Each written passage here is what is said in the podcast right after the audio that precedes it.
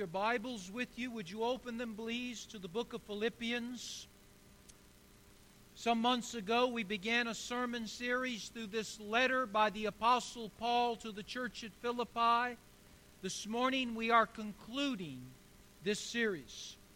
And we're actually going back and looking at a couple of verses I kind of glossed over as we were moving through them. But I think it's important I spend some time with these two verses. Not because I know something you don't know, not because I'm trying to uh, stop something before it happens. I just think we ought to look at this, these verses this morning. The title of our message is Getting Along. Philippians chapter 4, verse 2 and 3. The words of the greatest Christian man who ever lived, Paul the Apostle, as I said earlier, writing to the church at Philippi concerning a matter at hand.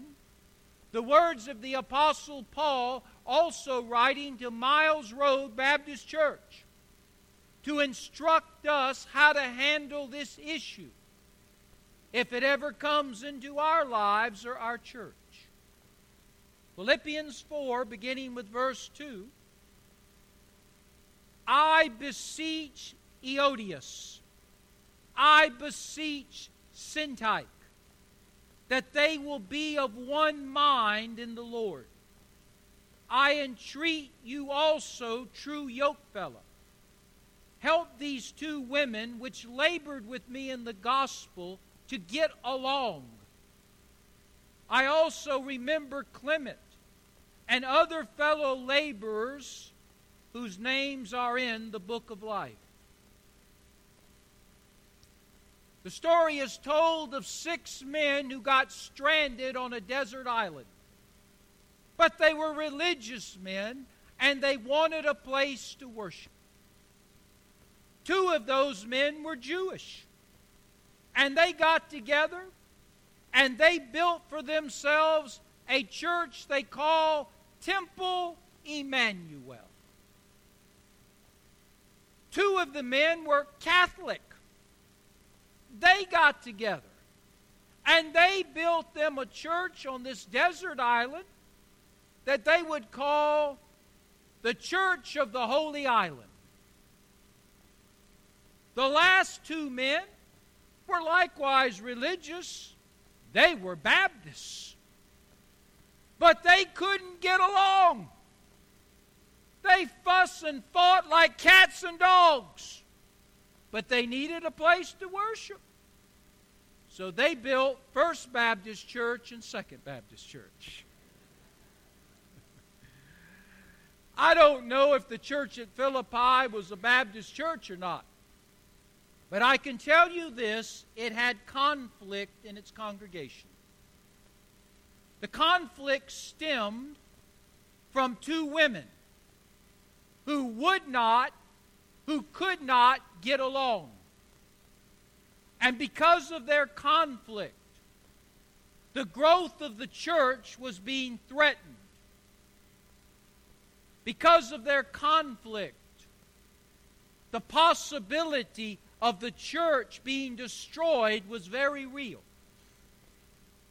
And so, Paul, upon hearing about this conflict taking place on the church that he established and planted and helped to build. Paul understanding that whenever you have conflict in the church, the devil is involved. The devil has a philosophy it's divide and conquer. And so, whenever you see division in a church, particularly when the division is not based on something ethical or moral or legal or biblical, I can assure you, old Slewfoot is in the shadows with a big grin on his face, encouraging it. Now let's think for just a moment about the two individuals that are involved in this conflict. And, and Paul's not picking on our ladies. He could have just as well picked on two deacons if they were doing it, or two men, or two Sunday school teachers. Gender has nothing to do with conflict. But in this case, the conflict is between two women. He says, I beseech Euodias. I beseech Syntyche. Now let's talk about these two women for just a moment and see if we can kind of get an idea what this conflict might be about. The first woman involved in the conflict is Euodias. Her name means prosperous. In that day, your name oftentimes was associated with your personality or your career or your success. And her name was Euodias, literally translated prosperous. I believe she was probably a very financially well to do businesswoman who had great confidence in her ability to make money and get things done, but little compassion toward the people that she was over to help her do it. I believe she was tough, demanding, hard nosed, difficult, stubborn, spoke her mind. And I believe she was that way with the people that she worked with even the people in the church. But she could get something done. I mean, she could get it done. You may not like how she gets there, but she's going to get there.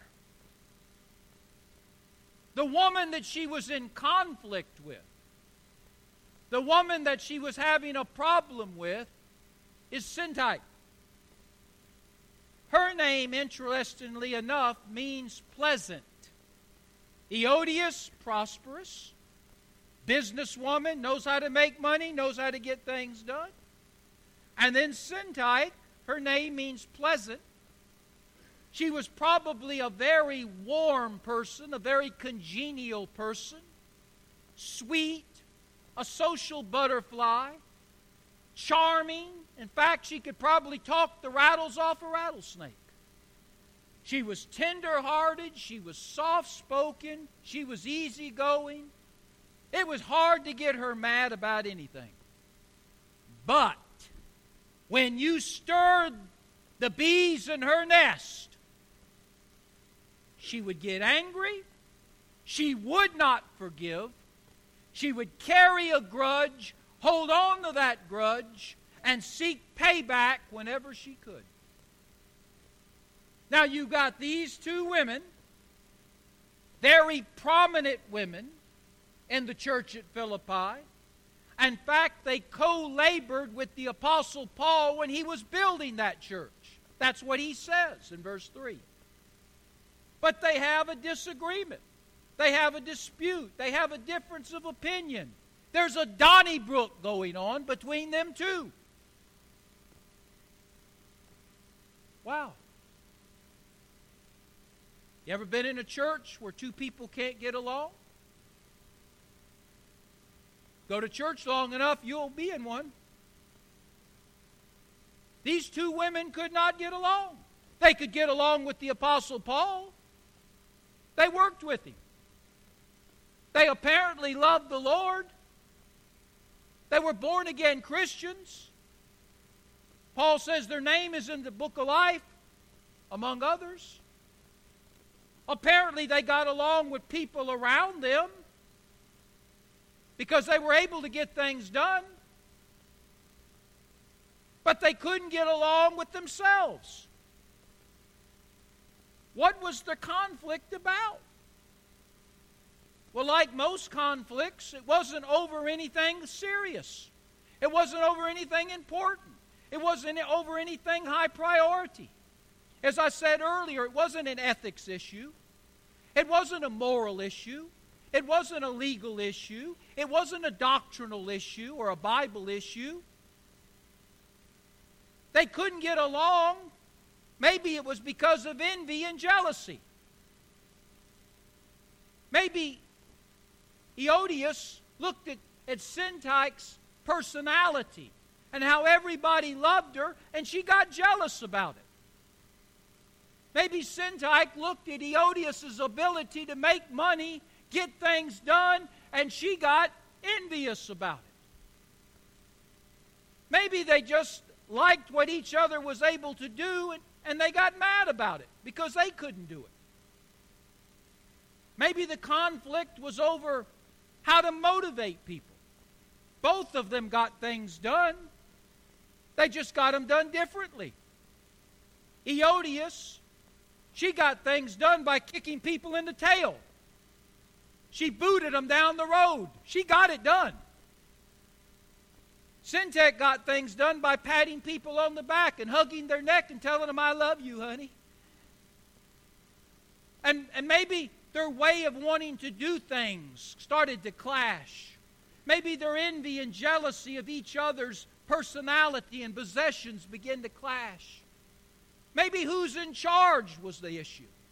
Because when Paul was in that church, he was in charge. There was no question about that.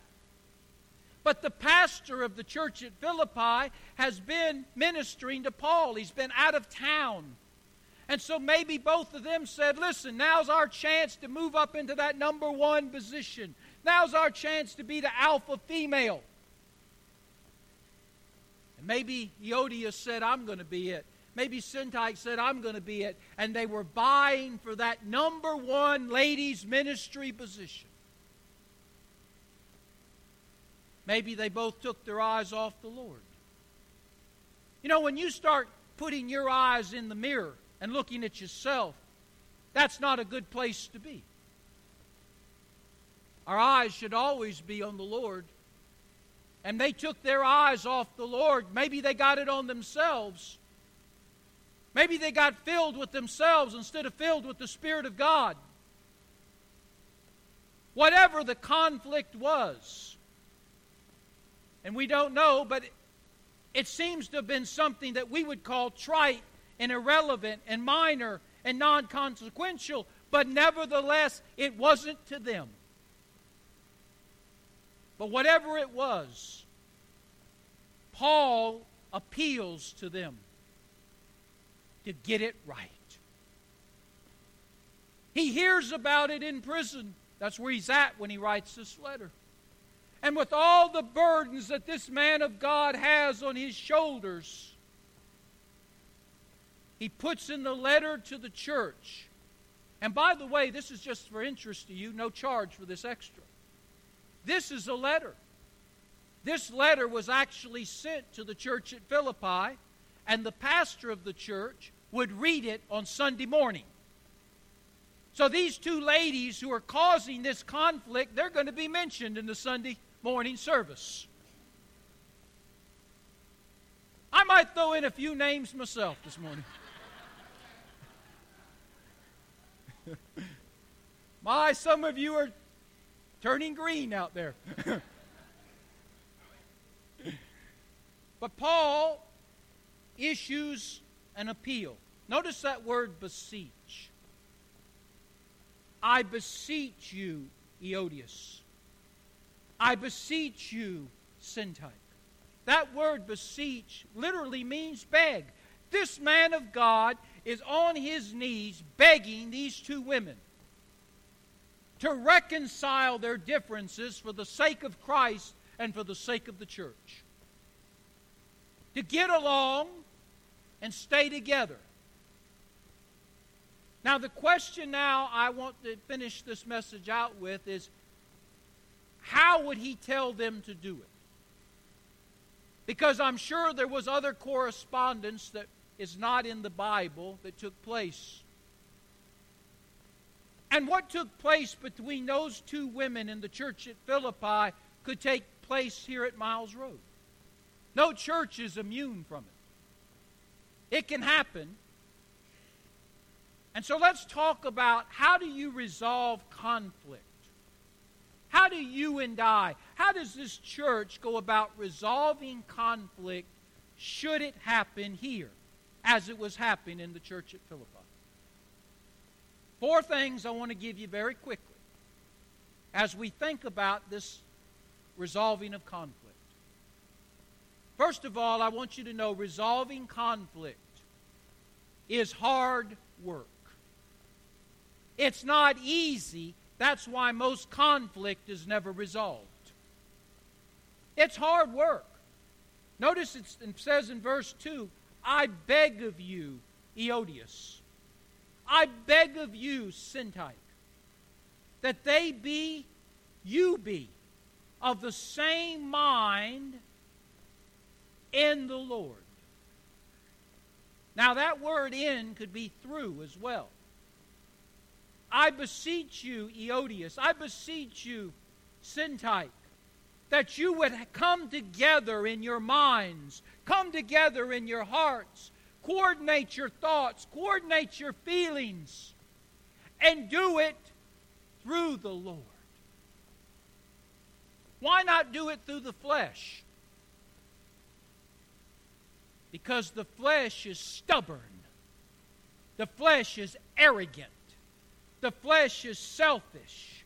The flesh digs its heels in and says, if anybody's going to change, you are. Because after all, I'm right. And you're wrong. That's why Paul understands that if these two women are going to resolve the conflict that they have, it's going to have to be through the power of the Lord. They can't do it in and of themselves. In fact, they don't want to do it in and of themselves. And then he mentions a yoke fella in verse 3. He says, I entreat you also, true yoke fella. Help those women which labored with me in the gospel. Help them do what? Help them come back together and work together for the glory of God like they did at one time when I was with them. Conflict is not easy to resolve. It takes the work of the Holy Spirit in the lives of the two believers that are at conflict. It also sometimes requires a third person, a Christian man or a Christian woman stepping in and being an arbitrator or a mediator or a broker to try to bring two parties together that just can't see eye to eye.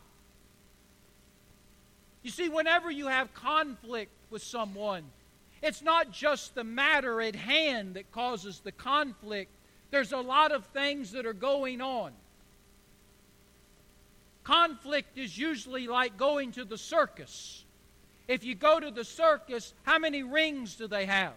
Three. It's called a three ring circus. It simply means there's action going on everywhere. It's not just in the center, but there's something going on over here. There's something going on over there. There's something here. There's something here. There's something there. And all these factors have a consequence. When there's a, a, a conflict between two people in the church, you also got some other things going on. You got pride at work, which I mentioned earlier pride. I'm right, you're wrong. I'm walking with God, you're not. Pride is arrogant, pride is selfish, and so you got to work through pride. You also got to work through agitators. Agitators are part of the Tater family. And they fan the flames and they stir the pot. They like to see a Donnybrook. They like to see a wrestling match. They like to see a boxing match. They want action. And so agitators stand on the sideline and they cheer people on. And then you got the side takers. They're also cheering for the person of their choice. And they all widen the conflict. So you got two people who can't get along, but they're filled with pride. That keeps them from coming together. Then you got agitators and side takers that are working the outside crowd. And soon 2 becomes 20, and 20 becomes 200. And then you got good people. A majority of people in the church are good people. They were at the church at Philippi. But they don't want to get involved. They just sit there like the Indians, the monkeys. See no evil, hear no evil, say no evil. They don't get involved. And all it takes for evil to prevail is for good people to sit and do nothing. And so you got that going on.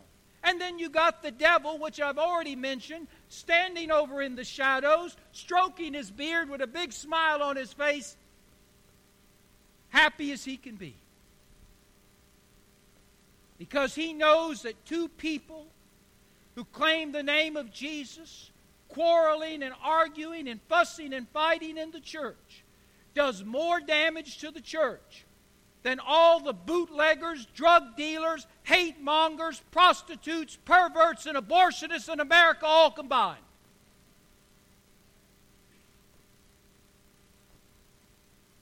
So you need to understand, ladies and gentlemen, that resolving conflict is hard work physically and spiritually because there's a lot of other things that are going on and the parameters. Paul says you need to do it through the power of the Lord, and sometimes you need to do it through the intervention, invitation of godly men and women into the matter.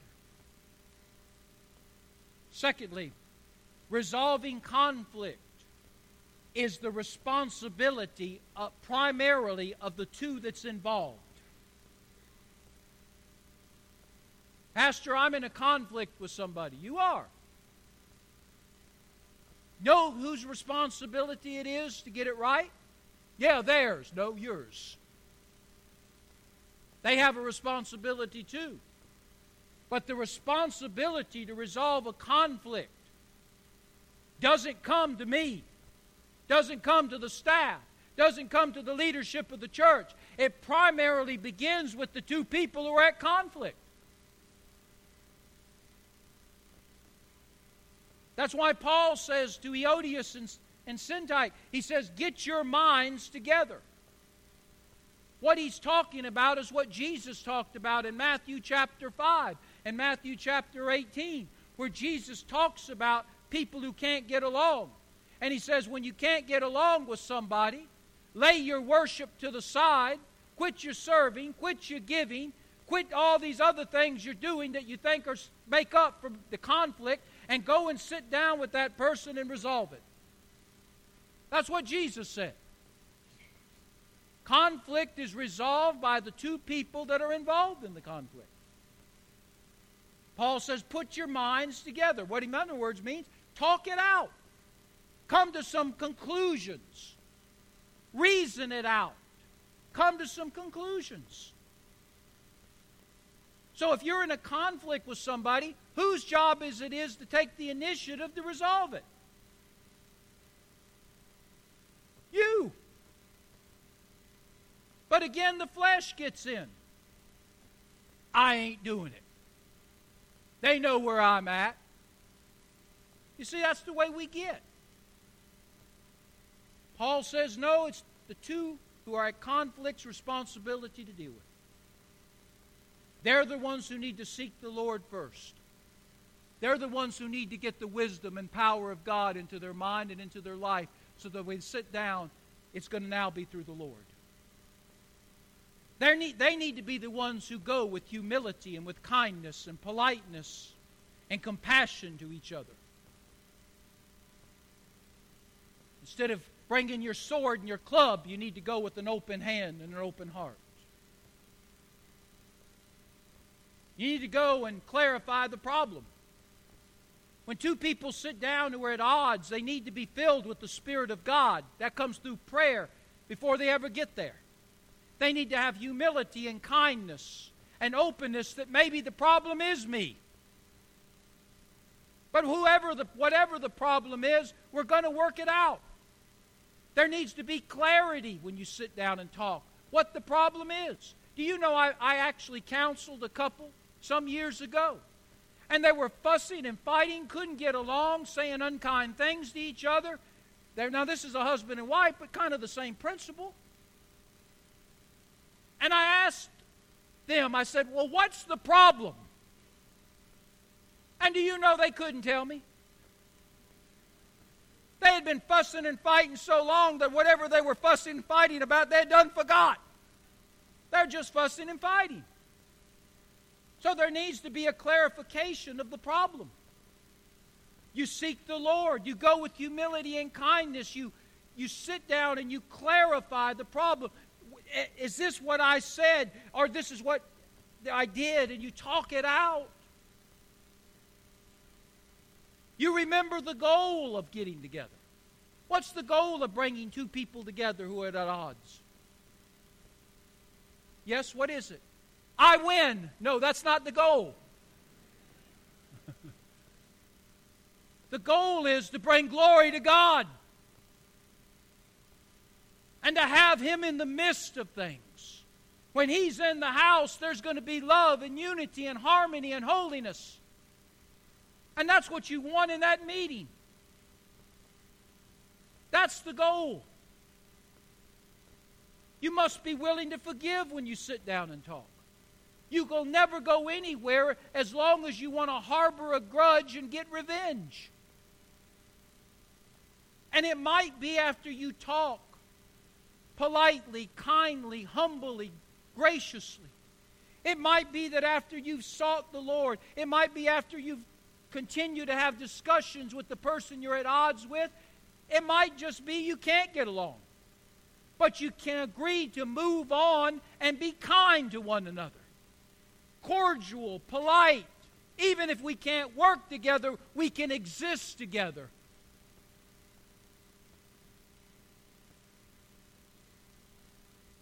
Thirdly, and we're talking about resolving this conflict. Euodias and Syntyche are in a war with each other. That war is threatening the thrival and survival of the church at Philippi. It's involving more and more people as they're picking sides and taking sides and getting involved in this free for all. Paul says you need to get together. It's going to take some work, but you got to do it. But you can do it through Christ Jesus. If you need some help, there's a yoke fella that can help you. You need to come together. Go to McDonald's, go to Oscars, go somewhere and sit down over a cup of coffee and talk this thing out. Not with hollering and screaming and accusations and allegations. Like two reasonable people who have the same Father and want to keep peace in the family. And then, thirdly, Paul says as he's commenting, if you can't do it but you need some help, get a yoke fellow to come. In verse 3, he says, I entreat you also, true yoke fellow, help those women who labored with me in the gospel but now can't get along. Now, many people believe that yoke fellow is not a general term that Paul specifically is talking about somebody who had the characteristics or the nickname Yokefellow. And there is some church history that suggests that this man's name was Syzygus. He was a genuine man of faith in the church at Philippi. He was wise, he was mature, he was holy, he was fair and balanced. He's the kind of man that if he sat down with you, he would listen with his ears, he would listen with an open mind, he would listen with an open heart. All he's concerned about is the glory of God and bringing two people together in reconciliation and redemption. That's his agenda. And Paul is suggesting to these two women if you can't work it out, why don't you invite this yoke fella to come in and be part of this discussion. He's objective, he's discerning, he's reconciling, he's redemptive. He's not going to spread the flames, he's not going to throw gasoline on the flames. He's not a hothead. He's not biased. He's not prejudiced. He's not jealous. He has no agenda except what God wants. Invite him into the discussion. And sometimes that's necessary. Sometimes you might need to ask your pastor, a staff minister, a Sunday school teacher, a deacon to come and sit down and just work things out with you. But don't invite them if you're not going to listen to them. but Paul says it's important to bring others in if need be. And then lastly, I think the implication is if we don't solve conflicts in the church between two people, it's going to greatly affect the church's ability to do the work God would have it to do. Was it not Abraham Lincoln, but also isn't it Bible? That a house divided against itself can what not? Cannot stand. There's nothing that can stand long if there's conflict within. A nation will not last when it's a divided nation. America, you better listen. A church cannot stand when it's divided, it will eventually collapse. A home cannot last when it's divided, it will fall to the wayside. Where there is division, there will eventually be demise and destruction. And behind it, once again, is the devil. He loves to keep a stir going. Because when you got a stir going, when you got a conflict going, when you got a Donnybrook going, when you got war going on between people, wherever those people may be, it ultimately will bring about the collapse of everything.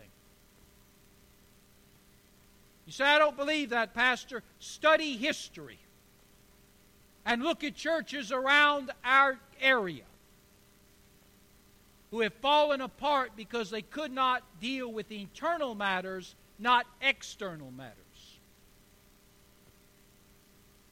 Whenever people are fighting one another, they're not winning souls.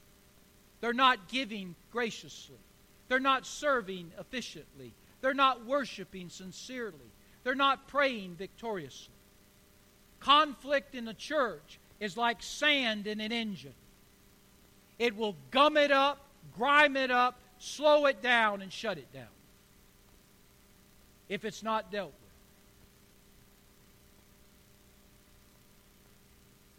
I'm taking for granted that these two ladies listened to what Paul had to say. That they met Maybe a third party was brought in, they worked everything out. Whether they've stayed friends and worked together, I don't know, but they didn't work against each other anymore. They didn't say unkind things about each other anymore. They agreed to disagree. They agreed to stay and do the work of God, though they might do it at a distance. I close this message by asking you some questions. Because remember, this isn't just a story about the past, is it? Could be a story about the present. Or could be a story that we need to remember in the future. Some of you have been taking notes, and I'm glad you are because one day you might find yourself needing these notes. Are you at conflict with somebody right now? Are you at conflict with somebody in your home, in your church, maybe in the community. It's not something that's big, but it is big. It's not an ethical issue or a moral issue or a legal issue or a doctrinal issue. Those things are serious, and sometimes we have to take a strong stand in those areas. But most other things are are, can be negotiated out because they're basically personality problems, our way of doing something problems. Is there somebody right now you're not getting along with? Have you asked God to forgive you for the part that you have played in making it that way? Yeah, you. I didn't do nothing. Yeah, you did. Have you also asked God to help you forgive that person who did it to you? You say, Pastor, you don't know what they said about me. It doesn't matter. You don't know what they did to me. It doesn't matter. If you're going to accept God's forgiveness for the part that you played, you got to be willing to give forgiveness to the part that others have played. You can't ask God to forgive you for a million dollars of debt and then you not forgive your brother for 50 cents, he won't repay you. There has to be forgiveness. And by the way, did you notice the, how that forgiveness works? What do you got? The cross. Then you sit down and you talk with that person. You sit down and actually, eye to eye, listen to your pastor, not through texting, not through emails, not through telephone calls, not through all that other stuff that creates a massive confusion. Sit down with somebody, old school, face to face, looking at each other, and talk. Don't holler, don't scream, don't raise your fist, don't hit him in the head with a baseball bat. Don't bring 9999999 numbers with you. Or 88888 numbers with you. You don't need the Marine and the Hawk. Just sit down and talk with humility. I could be the problem. I could be the problem. Politeness, kindness, softness, tenderness. Leave your sword at home. Bring a cookie with you. Try to work it out. If you can't work it out, invite somebody to come and be part of it with you. But get it over and get it settled. And if you can't do all of that, then just agree to disagree. And I'll sit over here and they'll sit over here. And they'll work in this area and I'll work in that area and we'll just be fine. We agree to disagree, but we'll get along and we'll exist. Why? For the glory of God. Heads are bowed are closed.